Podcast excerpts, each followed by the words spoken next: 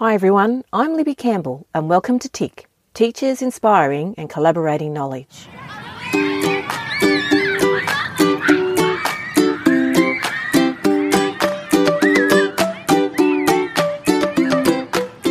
Are you looking for some new teaching ideas? Are you looking for some inspiration with what you do in the classroom now? Is something not working for you and you're just willing to try something new? Then this podcast is for you. I get to talk with everyday people about ideas and practices, tips and tricks that have worked for them. And then I get to share these with you while you're on the go. Enjoy. I have named this episode The Impact of Great Teachers, but after considering it a bit further, I think another name more fitting would be the success story of Aisha. In this episode, I chat with Aisha about her own education and the many obstacles and adversities she has had to face along the way, from bullying to the loss of her culture to rebuilding her home after a house fire when she was little. I have such great admiration for this young lady. The resilience and foresight of someone so young is a valuable asset. She was the first person in her family to complete Year 12, done during COVID and those awful lockdowns, while also holding the position of school captain. She is currently completing her hairdressing apprenticeship, where she was fortunate to win a scholarship to allow her to finish her course without any of those financial stresses. So, Ish, I know we can contribute some of your success to the teachers you had, especially the ones you talked about in high school, but it really is you that has achieved everything you've ever wanted. The world is your oyster, Ish, and I hope you keep learning. I hope you keep exploring and grabbing hold of those opportunities to help you be the best person you can be. Aisha, thank you for coming in and welcome to TICK. Thank you for having me. Um, I thought about naming this episode The Impact of Great Teachers, but I do think kudos to you. It, it comes yeah. from a lot of hard work, and yeah. um, you're a success story, which I get very excited to hear about. Um, but before we get into your story, tell us a bit about you. What's your background? So I came from a pretty big family. Um, I have a heritage background of German, Japanese, and Aboriginal. I grew up in Dubbo most of my life. I spent most weekends in Orange with my father and all holidays with him. I went to a small public school in Dubbo from kindergarten to year six, and then I went to Delroy for a couple of years. I experienced a little bit of bullying, so then I went on to Mendooran Central School and finished um, year nine to year 12 there to work on my mental health, and now I'm here in Dubbo. Oh, nice. So, what was your experience then of the HSC? What made you finish school when you probably could have finished in year 10? Um, yeah, it was really hard. Like, we had COVID so COVID hit at the end of year 10. So then year 11 and most of year 12 we were at home studying, which was pretty hard. Um, there was only eight of us in year 12 and we hadn't always gotten along together, but we pulled together through COVID, um, which was really good. I had to pick up a subject at the very last minute to be able to actually oh. graduate. Wow. I had dropped it halfway in year 11, so term 2, year 11, I dropped it and I had to pick it up term, start of term 3 in year 12. So I had two terms. Oh my goodness. Go through the whole CAFS subject. Um, and how did you find um, working online? Was, was internet an issue? Um, it was really hard because Mendooran only has a certain amount of Wi Fi within it, and we have so many out of town students. So the teachers tended to print everything out and send it to those who didn't have great Wi Fi. If not, they were allowed to come into the school and just all be separated around to share the Wi Fi at the school. Mm. And it's something taken for granted in larger yeah. centres, yeah. And you were school captain, is that right? I was. Yeah. I was school captain for two years. Um, I was vice captain in year 10 and our house captain as well for sports. Yeah. Nice. Um, and you were the first person in your family to finish year 12? I was, yes. Oh, nice. So it was a big impact on me and some of my family, yeah. which was good. That yeah. is huge. So, what does education mean for you then? Um, obviously it's high priority for you to finish Yeah. year 12. it's a needed thing in all aspects of life, whether you're doing school or you're studying to have the dream job of your life, or you're just wanting to make something or build something, you need some type of education. You need to learn something to be able to do that. Hmm.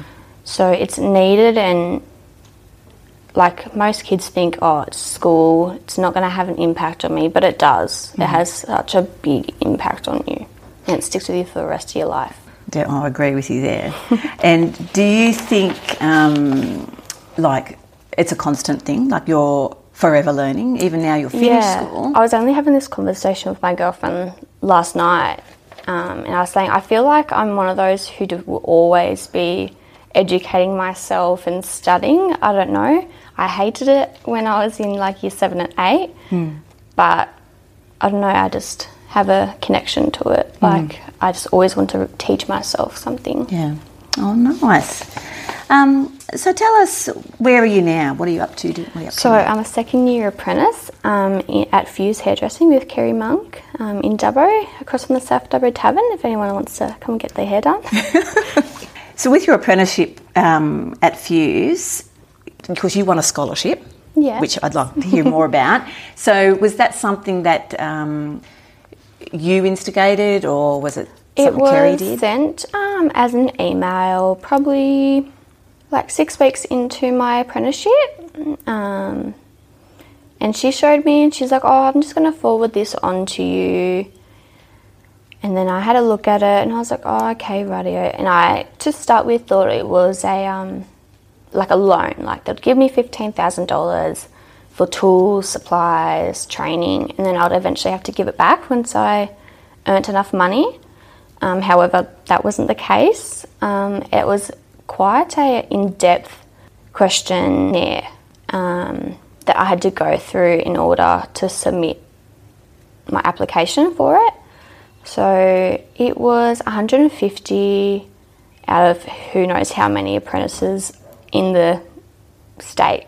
Oh, statewide. Yeah. Okay. Statewide. So it could go from baking bread, like at Bakers Delight, like an apprentice from there, to an apprentice in heavy diesel mechanics. Like it's all apprentices. So 150 got chosen, and I was one of them. So it just made me feel like all the things that have happened to me, the struggles, the pain, they did mean something. Felt really good. Oh, nice. So you're talking about the questionnaire was quite in depth. So what Yeah. sort of? Can you remember what sort of Um, they asked? they asked, obviously, um, because being Aboriginal, they asked me my connection to my culture. Um, and my great grandmother was a part of the stolen generation. So I know little about my culture, which is very hard for me. Like, I feel quite left out with certain friends of mine because they know everything. So it was quite, like, it's quite hard for me to know everything. No one in our family quite had any idea, so we never celebrated. But when I was old enough to recognise what I'm missing out on, I was able to educate myself on my background, my culture, and being at Mendooran Central School, they are so cultural. Like they will, like they do so much. If there's different cultures in the school, they will coordinate to them specifically, making sure there's something in place to educate everyone about that culture, which is really good. So I learnt a lot from them. Oh wow! So not only did you celebrate NAIDOC Day or mm. NAIDOC Week, but the other cultures in the school as Yeah, well. which is really good. And like I always, as soon as the school realised, because there's not many Aboriginal students at the school. There's probably there was probably ten when I was there, um, and because I was school captain, I was always in charge of doing the acknowledgement to country, or the welcome to country, um, alongside of um, one of our elders, which is really amazing. Wow! Oh, good on you. And can you remember what other cultures were there? Um, we had um, Pakistani. There was one boy who was Chinese. He was um, his mum was Chinese. His dad was Australian. and then there was a couple of us Aboriginal. There was two New Zealand people, but you know, Hmm. there was a fair bit there. That's, you don't always get that in a small country town. Yeah. So at school and like and even now, who who influenced you? Who were the role models? Um, my biggest influences to finish school and to do something with my life were definitely my siblings. Where do you fall in the family? You said. I'm the eldest I was seven. oh wow! Yeah. So definitely to show them that there's something out there and break the cycle of because all my family either fell pregnant, dropped out, or they just dropped out, did a trade.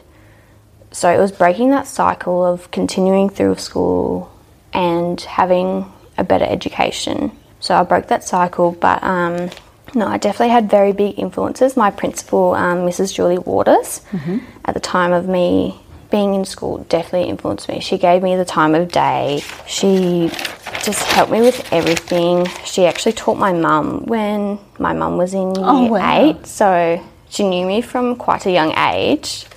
Um, and then definitely my head teacher, um, Mr. Troy Newbury, he pushed me when I needed it. He gave me options, he gave me advice, guidance through all the curveballs that were thrown at me during my life. So they definitely played a very big impact on my life, and I'm forever grateful for them. Were there points where you wanted to drop out and just quit? Yes, no, definitely. Um, I've always been very, um, like, I've always dealt with mental health illnesses from a young age. And I really hated school. I loathed it. I just wanted to leave, do an apprenticeship, and do something. Um, I always wanted to do electrician or heavy diesel mechanic. Oh, wow! So it's very different to what I'm doing now. Um, but I wasn't 100% set on it when I had the opportunity. And like Julie and Troy definitely said, like, maybe just stick it out. You who don't know. And I'm like, oh no, I just want to go get out of here. What are you talking about? like, let me go. Hmm. But no, I dug in and just kept staying there hmm. until I was fully set on it. No, I wasn't set on what I wanted to do when I left school. I just knew that I wanted to do something by the time the school term went back, technically. That's when I started sending emails out, and I seen a apprenticeship for a hairdressing place, um, and I didn't get that one. So then I was like, maybe I do want to do hairdressing. Okay. I've always been passionate about it. I'm very creative with hair designs, like school photos. I'd always do the little girls' hairs. I'm like, so maybe I am interested in it, like a lot. Anyways, and I just sent an email to Kerry, and she was the only one to respond out of the 10 I sent. Okay. So it was obviously meant to be. Yeah. Yeah. Good on you. I'm a big believer in how the universe delivers. So, who would you like to influence? You've had some great influencers. Who would you like to influence? Um, well, I definitely want to influence my younger siblings and younger family members. Um, if not, just anyone who just thinks they're not worthy enough of doing anything, that they're just going to be a dropout or they're not going to excel in life. I just want them to know that like everything's going to work out and like definitely influence them that it doesn't end at your struggle. Just because this happened to you doesn't mean it's going to define you. It's how you go about the situation. You can either learn from it or run from it. Hmm. So definitely learn from it and be the bigger person. Yeah. You're beyond your years, eh? what would you tell your younger self? Um, definitely that I'm loved, I'm cherished, and that good things are coming. Just hold on, be brave. It will all work out. Oh, Definitely, I like that. yeah. All good things come to those who wait. So, where, where do you see yourself, say, five, ten years' time? Um, definitely have probably started a family by then. Um, I've always wanted to have kids fairly young, um, and possibly maybe managing Fuse um, if Kerry's up to letting me do that. Yep. if not, maybe owning a salon or whatnot and traveling the world. Oh, Definitely traveling the world. any places in particular? First place I'm going is probably Fiji, um, but Greece is my destination. Oh. Greece, yep. I've always had a fascination for Greece um, and Anything Greek particular? mythology Ah. and everything. Yeah, Okay. quite big on it. Yeah. Um, I did a teaching prac in the Solomon Islands, Oh wow! um, which is not Fiji, but it's similar from what I gather. Um, um, the people over there are just gorgeous. Mm. Yeah. Um, I actually had um, all the boys and the girls wear these necklaces that they Yeah. make out of, um, I think it's some sort of shell type material. Anyway, I just said to him, "Oh, I really like your necklace," and um, he took it off and gave it to me. Aw. Like it's just they're just so Beautiful, generous. They'll yeah. give you anything. They look up to you. Yeah. They think they you know that you have all the answers and, and you don't. Yeah. But that's that's how they perceive you. Yeah. Just it makes you think a lot. Like as Christmas presents, I say we get a soccer ball. Oh, it's bloody soccer ball. But to them, it's so much more than a soccer ball. Yes. Yes. And they don't take anything for granted. They make the most of every single experience they go through. Just beautiful. Yeah, definitely. Take a page out of their book. Yeah. um, so what would you like teachers to know? Um, well, I know how difficult of a student I was, and I probably gave a lot of teachers crap in my earlier days. Um, but just because you have those students who are, you just probably want to strangle them, and you think that you're not getting through to them, and that you can't do anything more for them, but you are such a big impact on their life because you're showing that you care. You're giving them like the guidance. You're showing up to mm. them. You're doing more than a lot of people have probably done for them in their life. So you're definitely going to have an impact on them. Don't stress about it.